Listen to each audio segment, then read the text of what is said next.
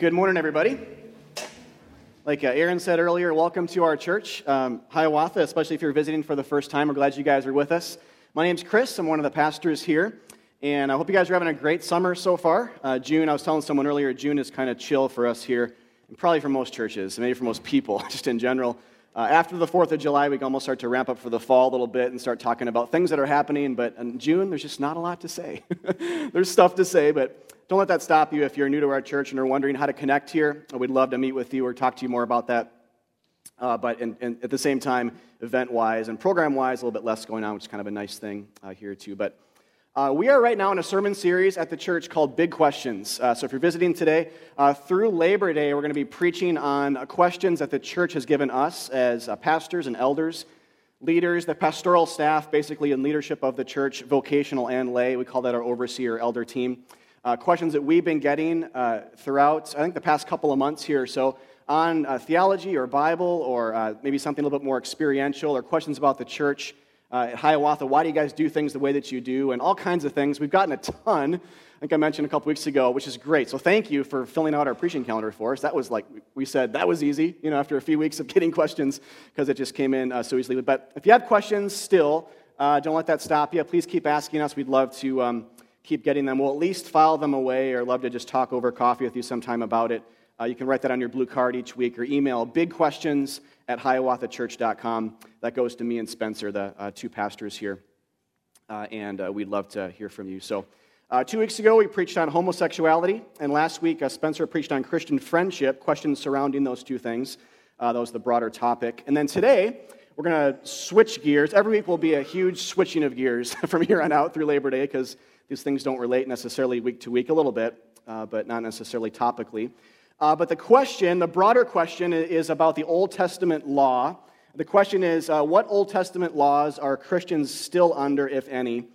The exact question we got actually had more to do with why God gave the law in the Old Testament when He did in the biblical storyline, which, if you don't know, was to Israel right after the Exodus event when God saved them from slavery in uh, Egypt. And, and, that's a great part of the issue to address, and I'll come back to that a little later on. So, the person that asked that question, I will address that. But uh, I started to actually write this sermon as though that was the main thing. But immediately, when you talk about the when, you have to talk about the what and, and the why, and greater questions as to what, what God is doing at all when he covenants with Israel in the Old Testament and mediates that relationship with them through different kinds of laws. So, like I said, there's not just the when, there's the what, for example, which is complex in and of itself. What is the law? Because there are different types of laws in the Old Testament. There are civil laws that kind of dictated what life would look like for Israel in the Old Testament, uh, communally and corporately. There are ceremonial laws or sacrificial laws that, that dictated what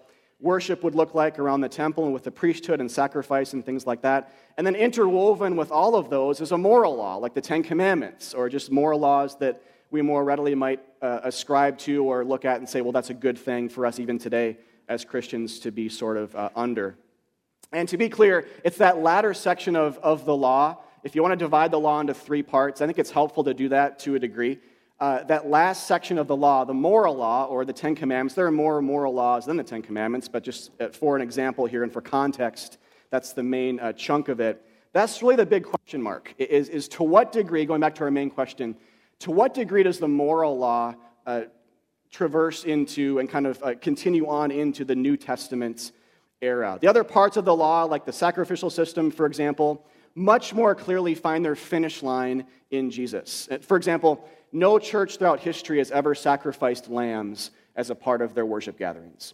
And the reason is uh, because there's just some, some common sense answer to that question, but and that idea. But the, the bigger theological rationale is because the church has always seen Jesus as the end and the fulfillment to the sacrificial system. He is the ultimate lamb who is slain so that we wouldn't have to be. His blood, like the Old Testament literal physical animal lambs, died on a regular daily basis to atone for the sins of Israel, kind of, even though it wasn't really working because it had to keep happening. Jesus comes as the fulfillment of that, the finish line of all that that embodied and foreshadowed to say, I am the ultimate Lamb of God. I think we've been sang about that this morning. If we didn't, we will later on. A lot of the great old hymns call in Bible, because the Bible does, calls Jesus the Lamb of God who takes away the sins of the world because he's the ultimate one. He's the final one. And there's no more sacrifice after because there doesn't have to be. He, his, his blood is sufficient to cover all sins, not just once, not just for a day or for a year like those animals were in the Old Testament, but forever because he's the perfect um, Lamb of God. He's human and he's fully God as well. So, so all Christians in some way naturally uh, ascribe to this idea that there are certain Old Testament laws that do not continue in the New Testament. It, it's not just, and this is a great kind of sidebar uh, question we're not going to really address today, although I kind of will in the subtext of what I'm going to say. But if, you, if you're wondering, if someone asks you, you know, why Christians don't keep a lot of what the Old Testament says, one quick, easy answer is because the Bible says not to keep it. Uh, there, there's, there's a storyline here, not just a random list of laws. The Bible's not a random list of laws. God is not actually ultimately saying, do this. He's, uh, there are times that laws come into the storyline, but they help tell the story rather than be this kind of timeless, do this or else kind of conditional way that he's covenanting with people. I'll talk more about that later on, but uh, the Bible itself teaches, by showing Christ as the end of the law, that uh, things do abrogate, things do, things do end. But again, that's, so an, that's an example of how there's parts of the law that are more readily accepted as, okay, I understand how that comes to an end. I understand we don't do these things that Israel used to because Jesus changes things. He, he tweaks things, he adds things, he, he says things in his ministry like, You heard Moses say this when he gave the law, but I say to you this. And he says something different. And he changes, like the food laws, if you know what those are as well, and brings them to an end, and all kinds of stuff. And so it, it complicates it but there are parts of the law that, that we more readily say, okay, I understand that. But the problem is, the, the more foggy part is what about the moral law? What about the moral side of the law, like the Ten Commandments? Why does God want seemingly good things? This is the issue. Why does He want seemingly good things to come to an end? God says, like in the Old Testament, for example, don't commit murder, which is widely seen as a positive thing, right, by Christians and non Christians alike. But then in the New Testament, it says we're no longer under that law. We're no longer under it, but under grace, under what Jesus has. Has we're not mediated by a law like that or other laws like that anymore. We're under grace. Yet, obviously, Christians are not to murder anyone. So, what does not under the law mean exactly? How does that dictate life for us now in covenant with God? And how is that different from what happened before Christ in the Old Testament. So, the, the big question to kind of widen out here then is to, to what degree did the Old Testament law pass away? And we'll focus again on the moral law. This is, it, just takes too much time to talk about. I gave a little bit of a hint to how we understand the sacrificial code and all of that, how it finds its finish line in Jesus and all of that. But we won't talk much more about that today. What the big issue is, and I'm guessing someone asked us this, which is why we're preaching on it today, but maybe, maybe many more of you have wrestled with this as well. And if you aren't yet, maybe you will by the end of this morning. I'll probably raise more answer, questions than answers, uh, but because it's very complicated. But want to widen out and ask that broader question: To what degree did the moral Old Testament law pass away when Jesus established a New Testament or a new covenant with us when He comes on the scene 2,000 years ago uh, through his uh, life and death. So, uh, to begin, let me uh, say a prayer for us, and then we'll begin. God, thank you so much for your grace in the gospel of Christ. Thank you for uh, telling a story in the Bible. Thank you that the, the laws of the Old Testament help tell a beautiful story. Uh, there's a lot of complicated issues here, God, that um, I, in, maybe to some degree we're not even meant to fully understand. It's so complicated. But to whatever degree you want us to understand, to whatever degree you reveal these things for us in the Bible, help us to understand and ultimately, topically, pointed uh, to the gospel of Jesus Christ, to see how the cross and what Jesus did for us there uh, undergirds this idea of the law being abrogated in uh, the Son of God when he established the New Testament for us. So thank you for the New Testament. Thank you for how it's new, for why it's had to be new, and for what that means for us gathered Christians here today, Jew, Gentile, and for all of us who, uh, who call you Lord. In Christ's name, amen. All right, so what I'm going to do uh, here, these are kind of some other sub questions. Thanks for putting those up. I completely forgot I had those, Carl. Hopefully, you're reading those. Kind of some other questions to frame the issue for you today. But what I want to do is uh, boil this down into two perspectives today on this matter when it comes to the moral law. There are more. Uh, some of you I know have a background in dispensationalism. If you, if you don't know what that is, just completely check out. That's fine. I'm not going to talk about that. If you know what it is, though, Uh, some of you do. Uh, I'm not going to talk about that today. It's, it's a newer perspective, about 100 years old or so, a newer perspective that most people have just, and I feel like I'm just dumber every time I read about it because it's just so complicated. But anyway, uh, we're not going to talk about that. So there are other perspectives on this question that would handle it a little bit differently, but I want to talk for context's sake about one very common perspective today that we don't uh, ascribe to for the most part here at Hiawatha, and then the one that we do. They're kind of complementary. This is not One's heresy and one's more orthodox. Uh, they're both uh, biblical. They, they um, one, you might come from this first form perspective that we don't really hold at Hiawatha, and it's okay. Going hope to convince you otherwise, but if you, if you have it still when you leave here today, it's fine. We can still be very, very unified around, around a common Christ, a common storyline, because a lot of them, these two camps, a lot of the storyline itself, they, they share common ground with, and you'll see that as we go. But it's common enough that I want you to see uh, what it is, we'll define it, but also why we're not it, and then explain uh, what we are afterwards. So, anyway, just to make sure you know uh, where we're headed and why we're doing this, because it is a big issue today. One of my big questions actually in seminary was to try to figure this out, which is way too much. I realized about a year in, uh, I didn't figure it out. But um, I, I, got further down the path, I think, by God's grace, uh, to be more comfortable with it. And so um, I'll try to weave in some of my story along the way here as we go.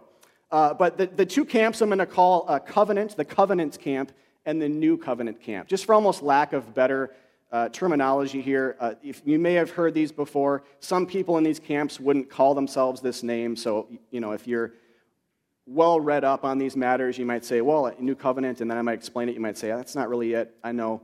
I'm just saying for clarity's sake here, I'm using those two to distinguish themselves from one another. So, First, explain the, the covenant approach, uh, traditionally a Presbyterian and Reformed approach to the matter. Basically, how they handle the law in the Old Testament is, to, like I talked about before, to divide it into three parts, distinct parts the civil laws, the sacrificial laws, and the moral laws. And they would say that the first two are fulfilled in Christ, but the third continues on fully into the New Testament era as a gracious means, key phrase there, I'll come back to that, a gracious means by which we work out our salvation and covenant with God by the Spirit's power. So, less distinction between Old and New Testaments because they see what God is kind of beginning to do with Israel by giving them moral laws in the Old Testament was a very gracious thing. And so Christ comes along after that, later in the storyline, and kind of completes it, gives his Spirit to help us keep it, but it's still a gracious thing for us to, to have on a daily basis to live out and work out our salvation on a regular basis in covenants with, uh, with Him. So remember, someone asked us here at the church, why did God give the law when He did? Why did it come later in history and not right away? Why did it happen right after God identified a people like Israel to begin to reveal His plan of salvation through? And why right after the Exodus event, which is when He, when he saved them from slavery in Egypt? Uh, this perspective would address the when by saying that God gave the law uh, to Israel after the Exodus to show them that the law wasn't a means to salvation, but a graciously added gift to what was already done for them. Uh, the moral law, then, being so gracious, is something we're, like I said before, something we're still under today with the help of the Holy Spirit. So I put in parentheses here here's another gift for you, they would say. So uh, the Exodus was a gift. I graciously heard your cries uh, as you were desperate for me and for deliverance in Egypt. But here's another gift. I'm going to kind of pile it on here by giving you these Ten Commandments, these other laws to keep in community that will kind of dictate life and, and dictate sacrifice and especially moral life uh, before, before me. So, the dangers, and I'll come back to this as we go, but the dangers to this perspective, it's not heresy, but just some dangers, a slippery slope, maybe is a better way to say it, is that this can lead to more of a a law based or legalistic uh, way that we commune with God, even in this New Testament era on this side of Christ. Or a type of conditionalism uh, in our relationship with God that has, in fact, been done away with. And I'll, like I said, I'll explain that later. But just to have a couple of, you know, there's some dangers there, some slippery slope dangers in mind uh, before we move on.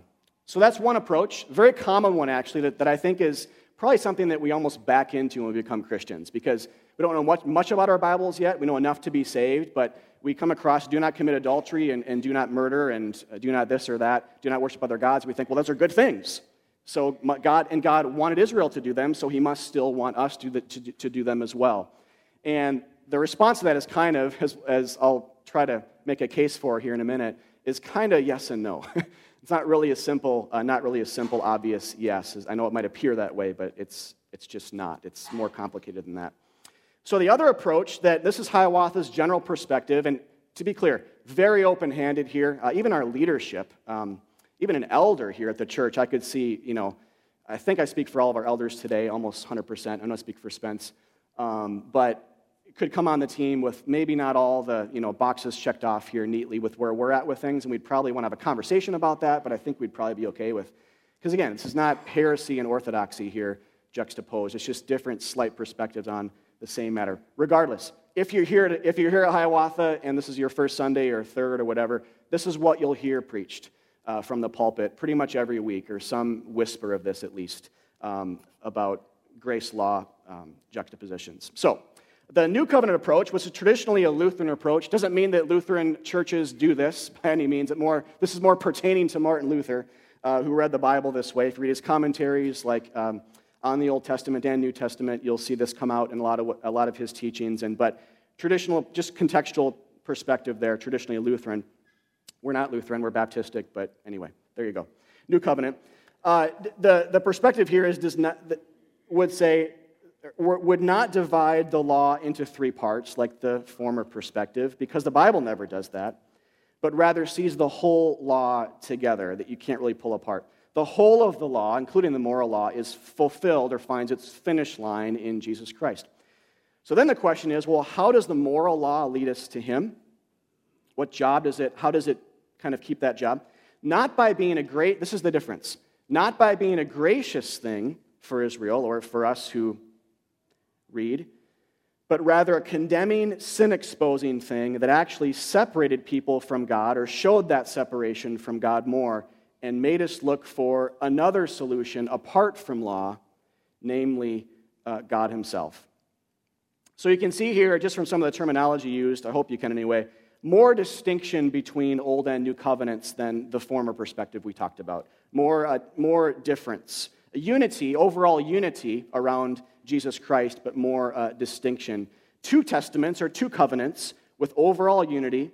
The first covenant in its entirety being brought to an end when Jesus dies on the cross for our sins, for, just for the sake of starting something new. So, people have said, the early church fathers would say things like, uh, by creating something new, Jesus, by definition, necessarily brought to an end. By fulfilling the old, he necessarily brought it to an end. So, it's a common biblical phrase or theological phrase you might read about or hear the idea of fulfillment. And so, what, is, what does that mean? There's prophecies or predictions, things that point ahead to something else, and then there's the goal of those things. And one of the ways we understand that paradigm is seeing the law as one of those things. Even the moral law is something that has a job to get us over here to Christ, but when it does that, the new covenant perspective would say its job's done. And so it takes a back seat uh, to uh, the Christ who's now fully on the scene. Regarding then on the bottom here, regarding the Exodus timeline issue, like I talked about before, just to address that, because uh, someone asked that again. Uh, this perspective would say that God gave Israel the law after the Exodus, not as a gracious means to be in covenant with Him, but to show them and the world they were a microcosm of, that they were enslaved to something else, to sin. So the law then showed us our sin. It showed, like a mirror, it showed us what we, it was a standard we couldn't keep. And so it showed Israel, who had just come out of slavery for 400 years, that, oh, this isn't the end of the story. And actually, it's a really gracious thing, speaking of graciousness, uh, that, that God would do this, that, that Israel would not be fooled into thinking that that first Exodus was it, because it wasn't.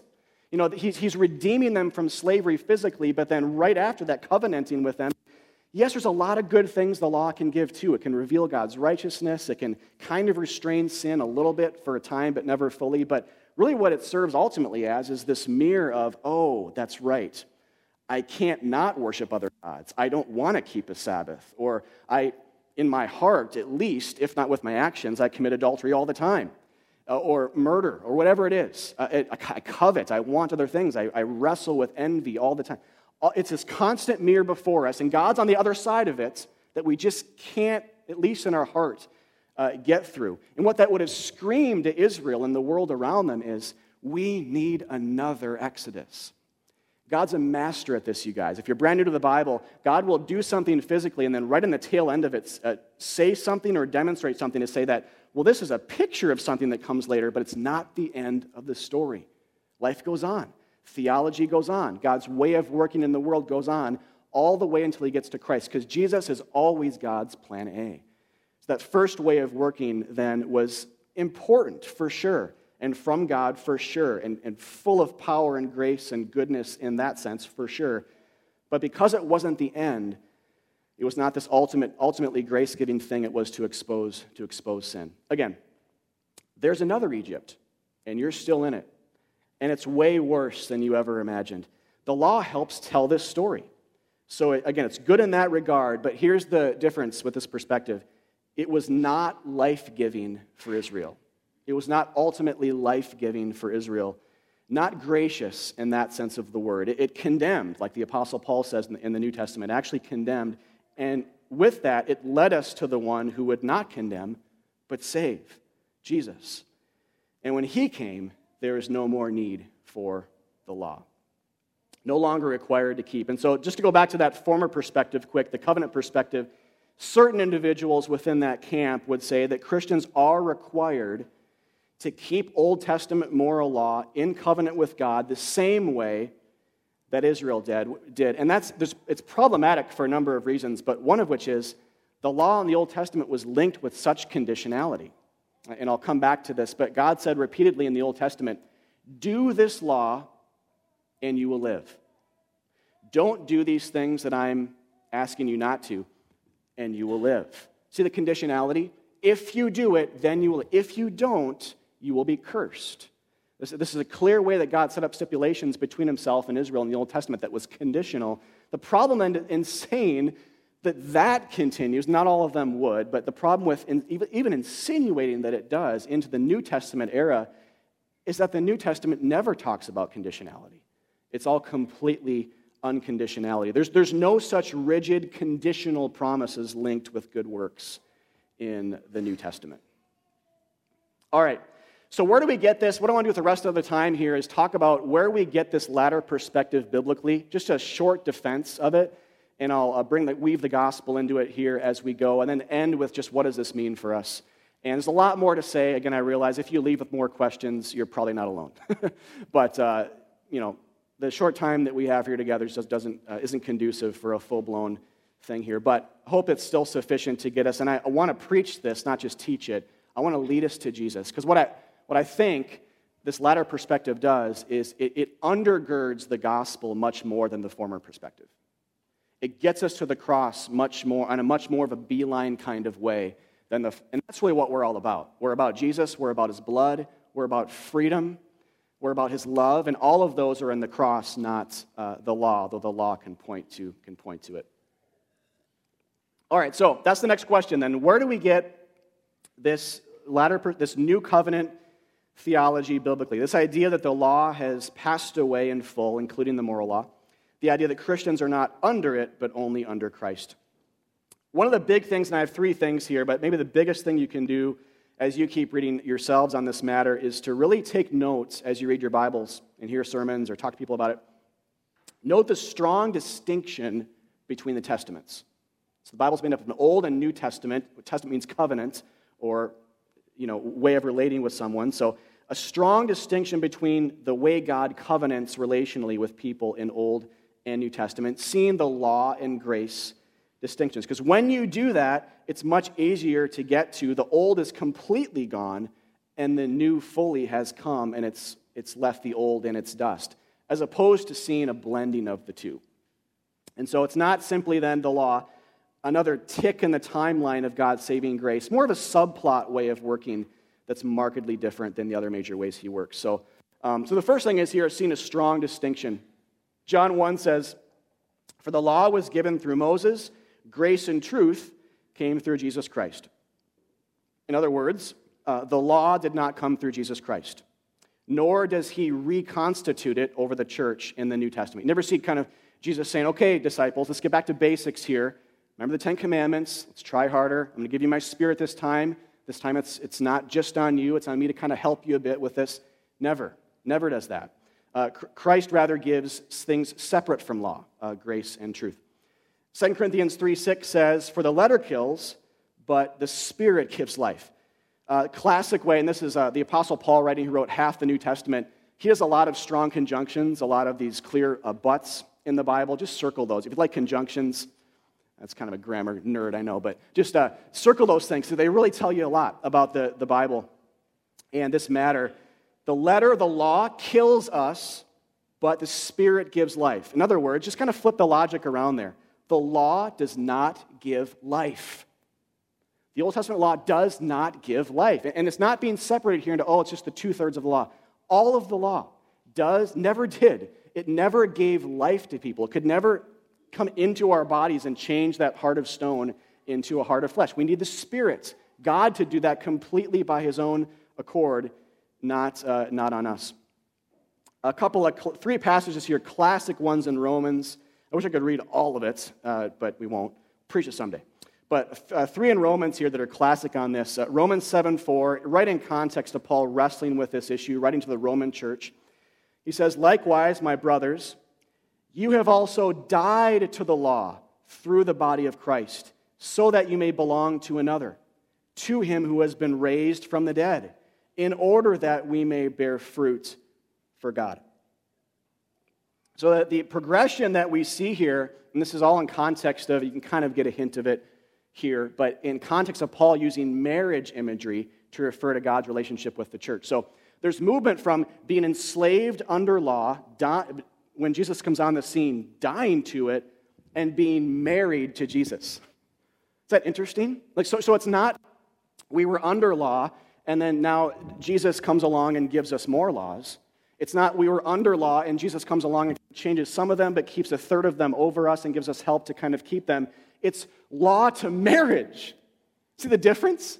It's, it's law keeping conditionality to now it's actually completely different way of thinking. It's marriage language, not kind of you know bank or conditionality or payment or debt or all of that language. It's, it's, it's different, right? It's love. It's, and this is a great flowing from our Song of Solomon series, if you were here for that, for the first part of our year. All that imagery is kind of wrapped up here in Romans 7 2.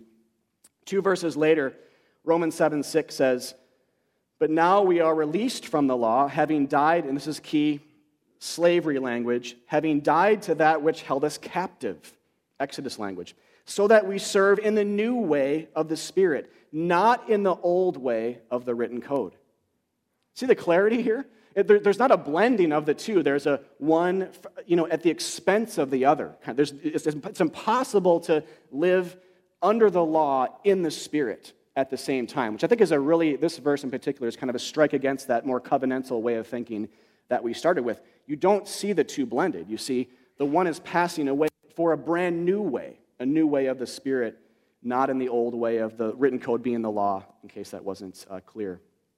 So, Jesus then, uh, what he gives us is this third way. It's kind of a, a way between paganism and licentiousness and sin embracingness and uh, law keeping. So when he comes into the world, you know, both types of people, the religious types and the pagans, both hate him to some degree, but that's another sermon. He's kind of this third way of Jesus is, is the answer uh, for, for us. His cross, his death, his spilt blood, not law keeping. He doesn't kind of reconstitute it, he offers a way that's distinct in a way that's different. Romans 10, 5 to 9 I'm skipping a couple verses here for uh, time's sake, but for, for Moses writes about the righteousness that's based on the law, that the person who does the commandments shall live by them. Here's another strong conjunction. But the righteousness based on faith says, confess with your mouth that Jesus is Lord and believe in your heart that God raised him from the dead. See the difference? The, the perfection, the righteousness, the purity based on law says, do this and you will live. The righteousness based on faith, which is markedly different, says believe and confess with your mouth that Jesus Christ is Lord. See how they're different? See the, the but there, the conjunction, and how there's two kinds of righteousness in the Bible there's doing for a time, for a period. It's always been by faith and trust in God that we're saved, but there's a time that God added law to show that that wasn't the way, to make it very clear to Israel and the world that that actually doesn't work. A New Testament's needed, a new way of working. So, conditionally, conditionality versus unconditionality here, just to see that. The former covenant had conditions, and the latter is just believe, confess that Jesus is who he says he is. Believe in your heart that God rose him from the dead, that he took your sin away. That makes you righteous. It has nothing to do with law. Isn't that beautiful and weird, and but just freeing at the same time? Praise God, that's the case. It's not about you and what you do. A couple other passing things here, which I won't read in context, but if you want to write this down, in Galatians 3, and look at it later, um, Paul talks about this, this progression from slave to son. So we were slaves under law, but now we are sons and daughters, adopted into his family at his table. Different, right? Than saying we were slaves, but now we're more mature slaves. Kind of like the other perspective would say, you know, kind of like you're a kid in a home and you, early on in your toddler years and elementary years, you have a hard time keeping your your parents' rules, but later in life you get a little bit better at them, more mature and all of that, a little bit less about yourself. That's not the progression the Bible makes between Old and, Old and New. It's not, I'm maturing, now I'm more able to keep the law. It's different. It's slave to son, slave to being a child of God. Those are different camps. Uh, just in, in the first century, you could not, I mean, you weren't both. So it's marked kind of like law to marriage. You know, we're going from being a slave to sonship. That something happened in between those two things that, that changed our status. And it wasn't us. It was God saying, I'm going to die for these people and claim them as my own, adopting them into my family. It's my grace and my blood and my love. It's my dying for them that classifies them as, as such. That's from Galatians 3. Uh, Hebrews 7, again, in context, just a couple of things here. In that passage, uh, the author talks about how in the Old Testament they were priests, and there was a line of priests uh, genealogically. So you couldn't be a priest if you weren't a Levi, in the tribe of Levi or of the lineage of Aaron. But what he does is he notes that in the Old Testament, but then says, well, is Jesus a Levite? Is Jesus of the lineage of Aaron? And if you didn't know this, he's not. He's of a different tribe, a tribe of Judah. He's not, he's, a, he's of David. Uh, he's, He's more of the kingly line than the priestly line. And so basically, he's comparing these things, and he's saying, because of this, we, we have a, a change in the priesthood and a change in, he uses this phrase, a change in the law. He's of this order of Melchizedek, who, I'm not going to explain who that was uh, in full today, but he was this priestly like figure who predated Levi and the Levites and who uh, actually resembled Jesus more than the Old Testament priesthood. So, anyway, just understand for today's sake that he's not of the Old Testament priesthood law line. It's not like it starts here and then kind of traverses through history and, oh, there's Jesus. Markedly, that's all happening up here, but Jesus is back here in a different line, kind of saying, I'm the new priest, but I'm not like this one. I'm different. So it's, there's contrast. And, and the point he makes again is because there's been a change in the priesthood, there's a change in the law as well. You can't say that there's a change in the priesthood, but not a change in the law. And we might think that, but biblically, you never see that. And so the theological thing that's pulled from that is there's a change now. And now the, the grace that we have in Christ is there's really no more law. The grace we have, the freedom we have in Christ is this only mediatorial thing now. It's his resurrection, it's his defeat of death. That's the only thing that stands between us and God, and it's a gift.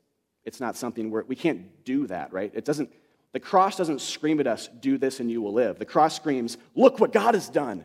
Believe and live. Very different. All right, there's way more we could do, but just a sampling. That's the first thing. Strong distinction between the testaments undergirds this new covenant theology. The, the second thing is the absence of any real Old Testament law command in the New Testament. Uh, Graham Goldsworthy says this It should be noted that the the exhortations in the New Testament call us to conformity with Christ, not with the law of Moses, including the moral law.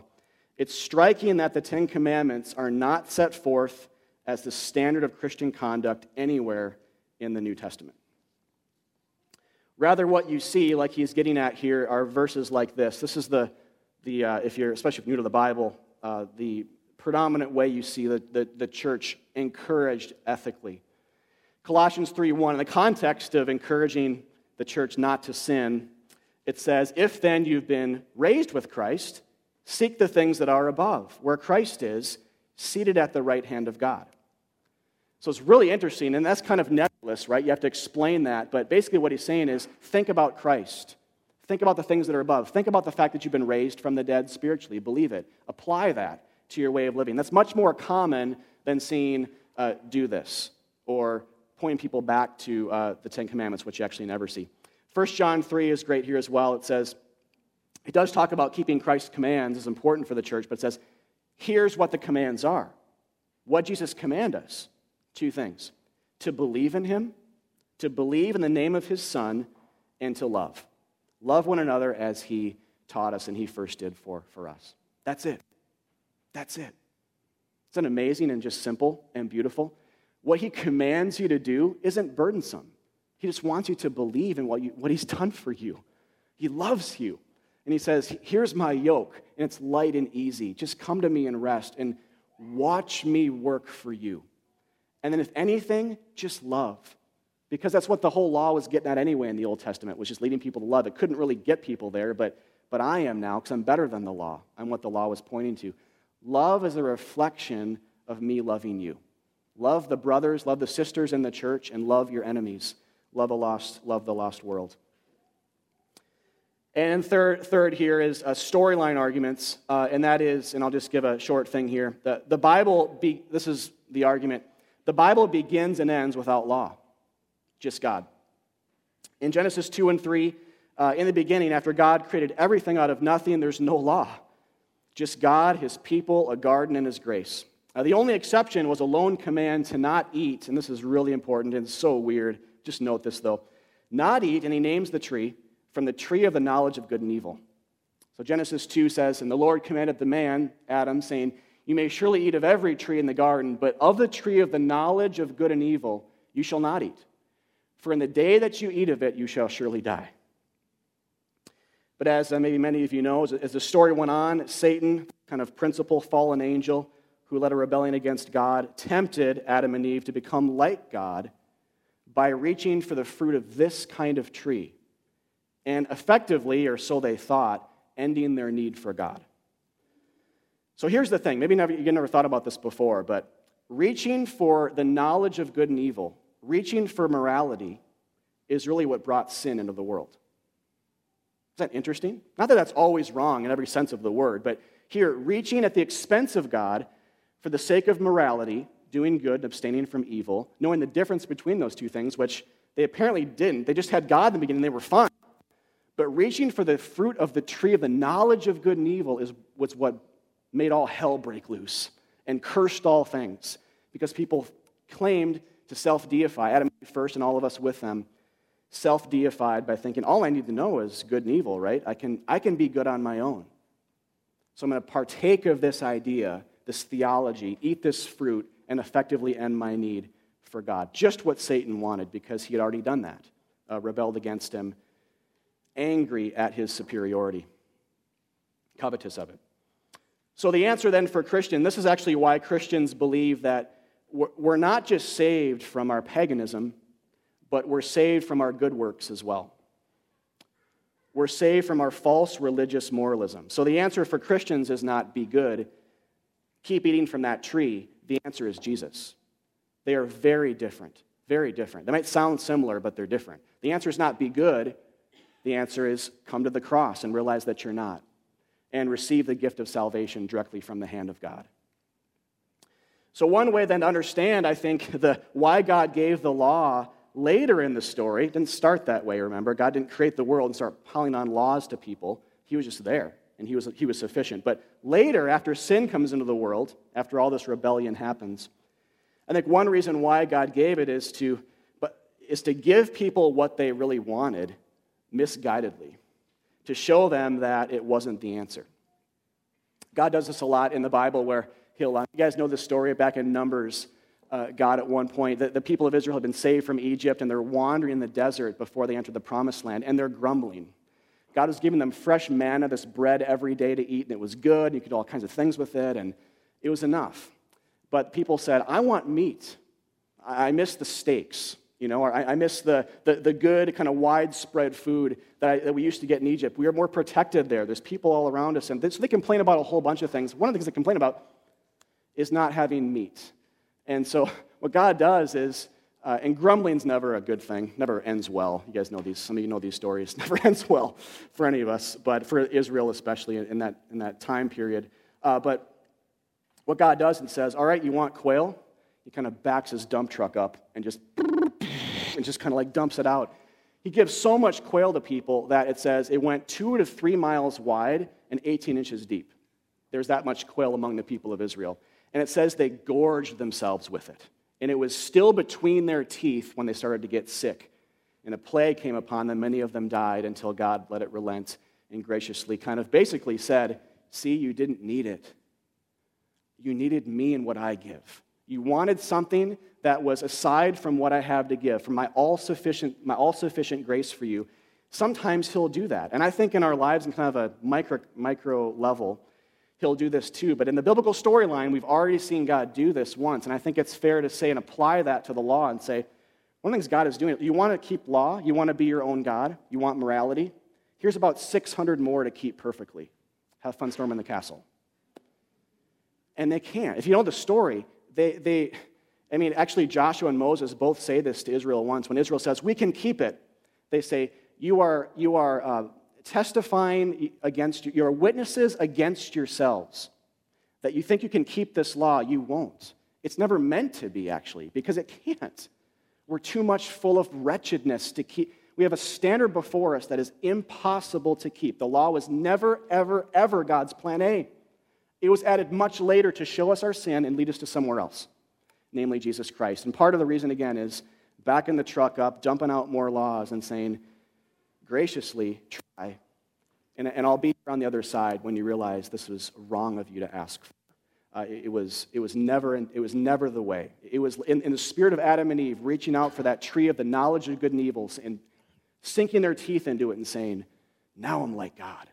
I don't need him anymore. But interesting, that morality was the thing, actually. Reaching for that aside from God, as though it was sufficient alone, is what brought hell and sin and cursedness and death into the world. So, what you see then here is the, storyline in a nutshell.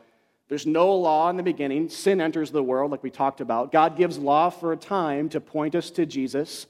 And after he comes, there's no more law, there's just gospel.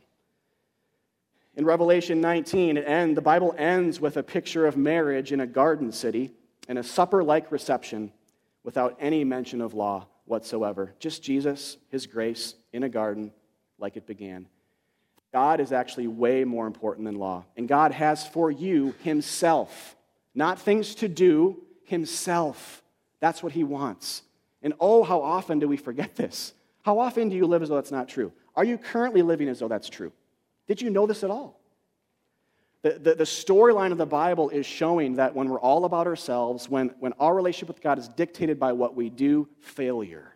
Failure after failure after failure after failure. The Old Testament ends on the worst note you can possibly imagine with the people of God, Israel, assimilated to different countries, kind of married into them, losing their culture, losing their uh, distinct kind of uh, genealogy and DNA. The northern kingdom, the southern kingdom is brought into Babylon, and they're not in the land anymore. God's not there. God's not speaking. It's just the worst.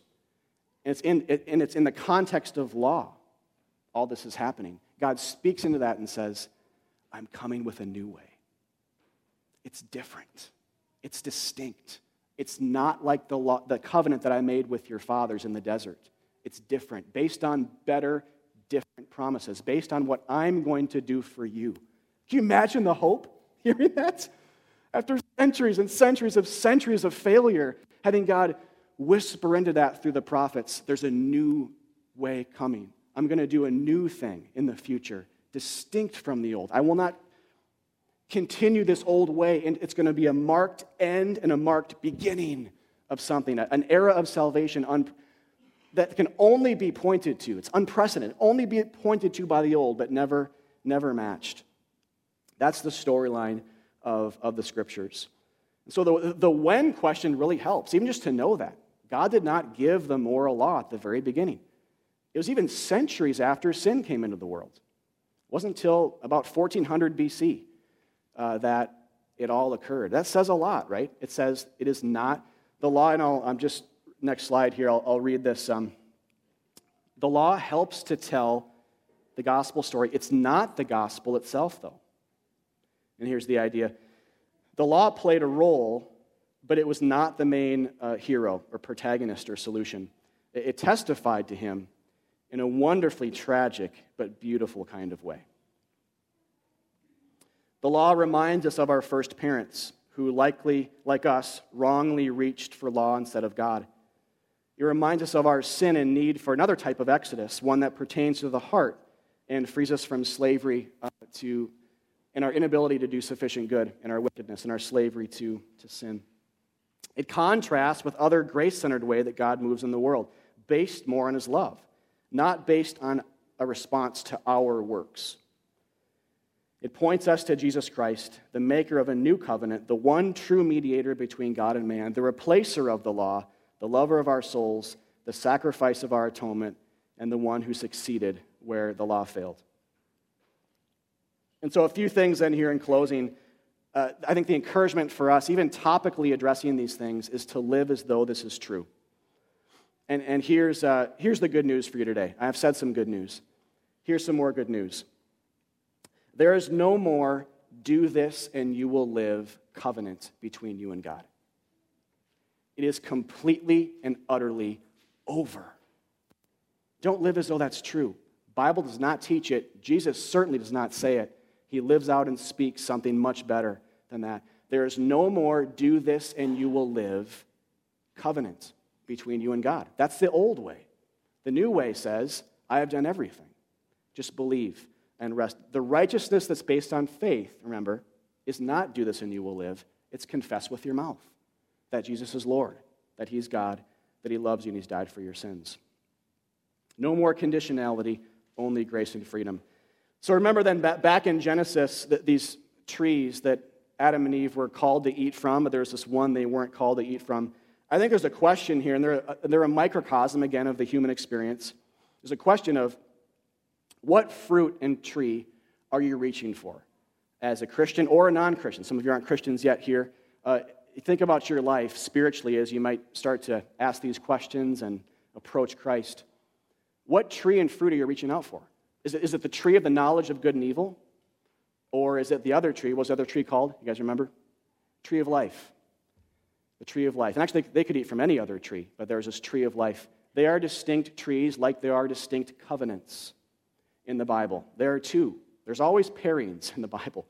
And a lot of times, one represents law and people trying harder, and one represents God just giving because he, at the essence of who he is is generosity and, and love. So, what tree are you really reaching for? The, the tree of the knowledge of good and evil or the tree of life? Jesus, if you remember, the Bible says, died upon a cross, which is called a tree at various points in the Bible. He died upon a tree that, that might be the ultimate tree of life to reach out for. A second opportunity for humanity to reach again for the only thing that matters, which is God, His grace, His love, His sufficiency. Church, that's your law. That's it. Believing, reaching for the fruit of the cross, and partaking, and resting. That's the only law that there is. There, the, like the, one of the, the, the uh, famous uh, uh, carols, the, the Christmas hymns we sing, O Holy Night, is Your law is love and your gospel is peace. Right? That's it. The only thing between you and God is simply uh, coming to the cross it's only Jesus and believing and partaking of that tree of life. And then the call biblically is to not turn back. Uh, one more passage, Galatians 3 1 to 5. Paul here is speaking to a church that did turn back. They started their race well by belief, but now they are trying to perfect themselves by what they did the keeping of Old Testament laws and other, and other things. And Paul gets extremely angry and frustrated and saddened by this, and he says, Oh, foolish Galatians, it's foolish to do this. It's foolish to turn away from the cross for the sake of what we can do to add to it. Oh, foolish Galatians, who has bewitched you? It was before your eyes that Jesus was publicly portrayed as crucified. Let me ask you only this Did you receive the Spirit by works of the law or by hearing with faith? Are you so foolish? Having begun by the Spirit, are you now being perfected in the flesh? Did you suffer so many things in vain, if indeed it was by vain? Did he who supplied the Spirit to you and work miracles among you do so by works of the law or by hearing with faith? A lot of contrast there again, but here I think is this uh, not so often called American evangelical heresy that was around 2,000 years ago and it's around in the church today, and that is saved by grace, perfected by what you do. Saved by grace, we're, we're distinctly Christian, but after that, we're saved more by how we act and what we do heresy. And Paul is calling it that. That is not the gospel. And so I like how he poses it in a question. Think about your life. You started by the Spirit. Why are you trying to continue on as though He doesn't give you good works and, and continue to mediate you to a, as a sinner to a holy God every single day of your life? And I'm telling you guys, some of you don't know this yet because you haven't gotten to the, the end of your rope in this matter. I have. I still wrestle with this, and it's something we'll never resolve. I've been there. This will be the biggest battle you ever fight as a Christian. You will, if you, if you don't feel it, that means you're probably in a lot deeper than you realize because uh, it's there. But the issue is starting by believing God does everything and I do nothing, but continuing by trying to add to that by how you live and thinking, there's some good things God said in the Old Testament that I think are still over me. There's a degree of conditionality that I think I have to act a certain way and do a few things to kind of maintain that love over me. It's good, it's more powerful than this, but I think I promise you. And some of you are in this, you're nodding, you're saying, yeah, that's it. Uh, for me, it's, it's everything. In fact, where sin comes from for me, and I think for all of us, is not embracing that idea.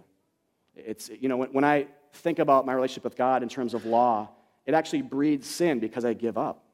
I'm like, I can't do this. I can't do this. I can't stop this sin. I can't stop this way of thinking. I'm in way too deep. And, I, and all, I, if all you think about is do this or don't do this and you will live, you're done. You're done. Done. Toast.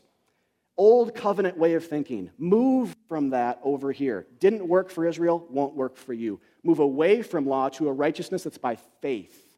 In other words, dependency on God. Not just at your conversion, but every single day of your life. And so that you'll do what Jesus does, you'll believe and you'll love. That's it. That, that's our law. And it's, it's interesting um, as we stare at the cross, and, you know, and again, as we kind of secretly conspire in our hearts to add to the cross, we'll wrestle with that.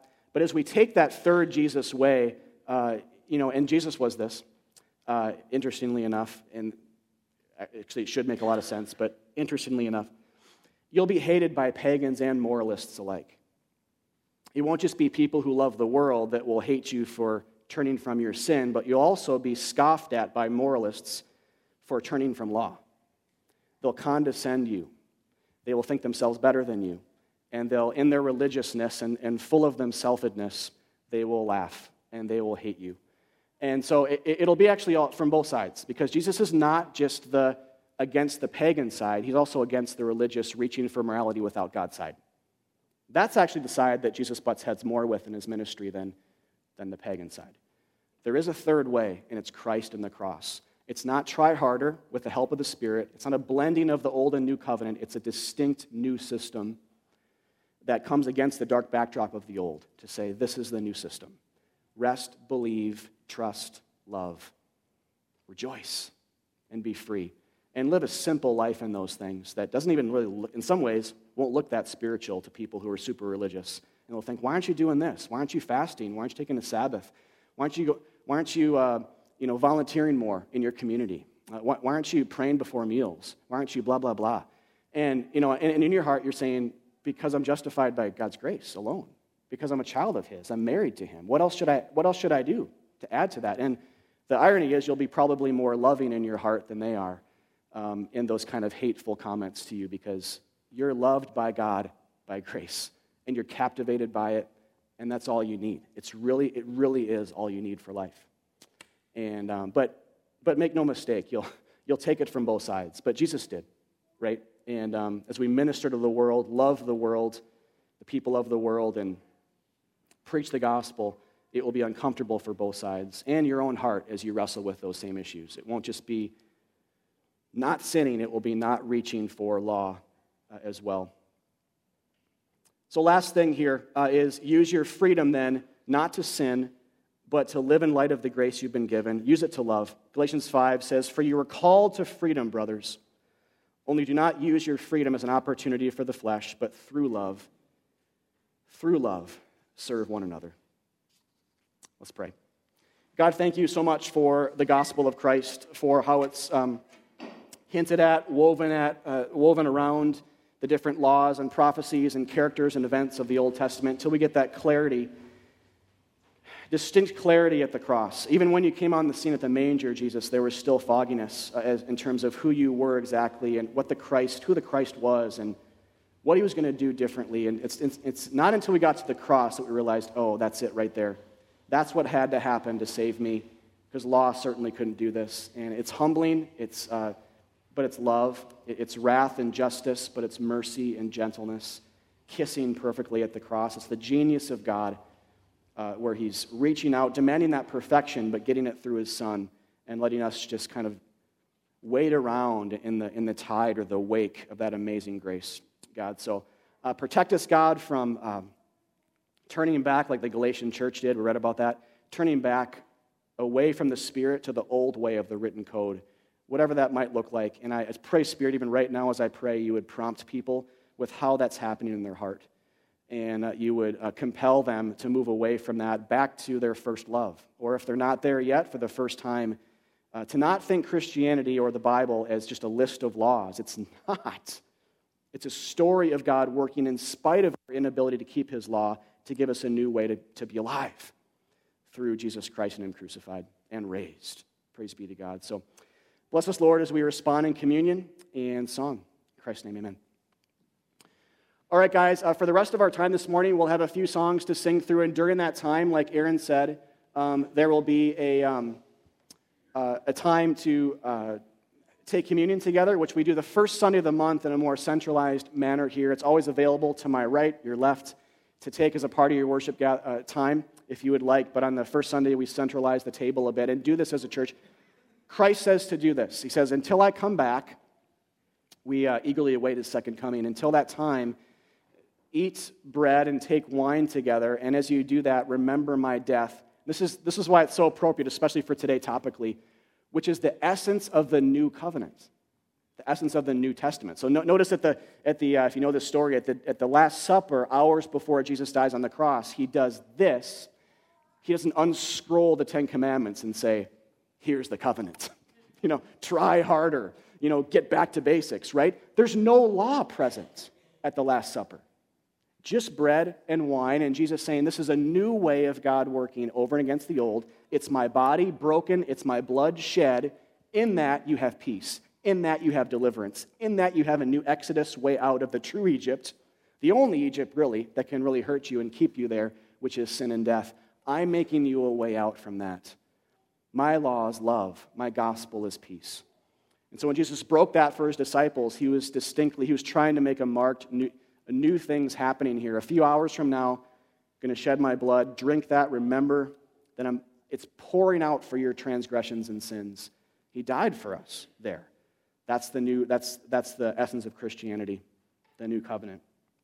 And, uh, and remember his broken body. So, uh, just a little word on how we take communion here. Anytime during the last worship set of songs, please feel free to come down the center aisle and break off some bread and pour a cup of wine or juice yourself with your family or uh, a friend or yourself. Sit in the front pew or back where you. It's pretty open time of communion and worship. At any time during that, but as, as you do that, we encourage you to sort of distinctly remember what the New Testament is that it's not, it's not about you doing, it's about Christ doing for you because he loves you so much. And to freshly place your faith back in that. And this is why we need the church, because we forget this stuff all the time. Uh, we, for, we have the tendency to go back to the old way.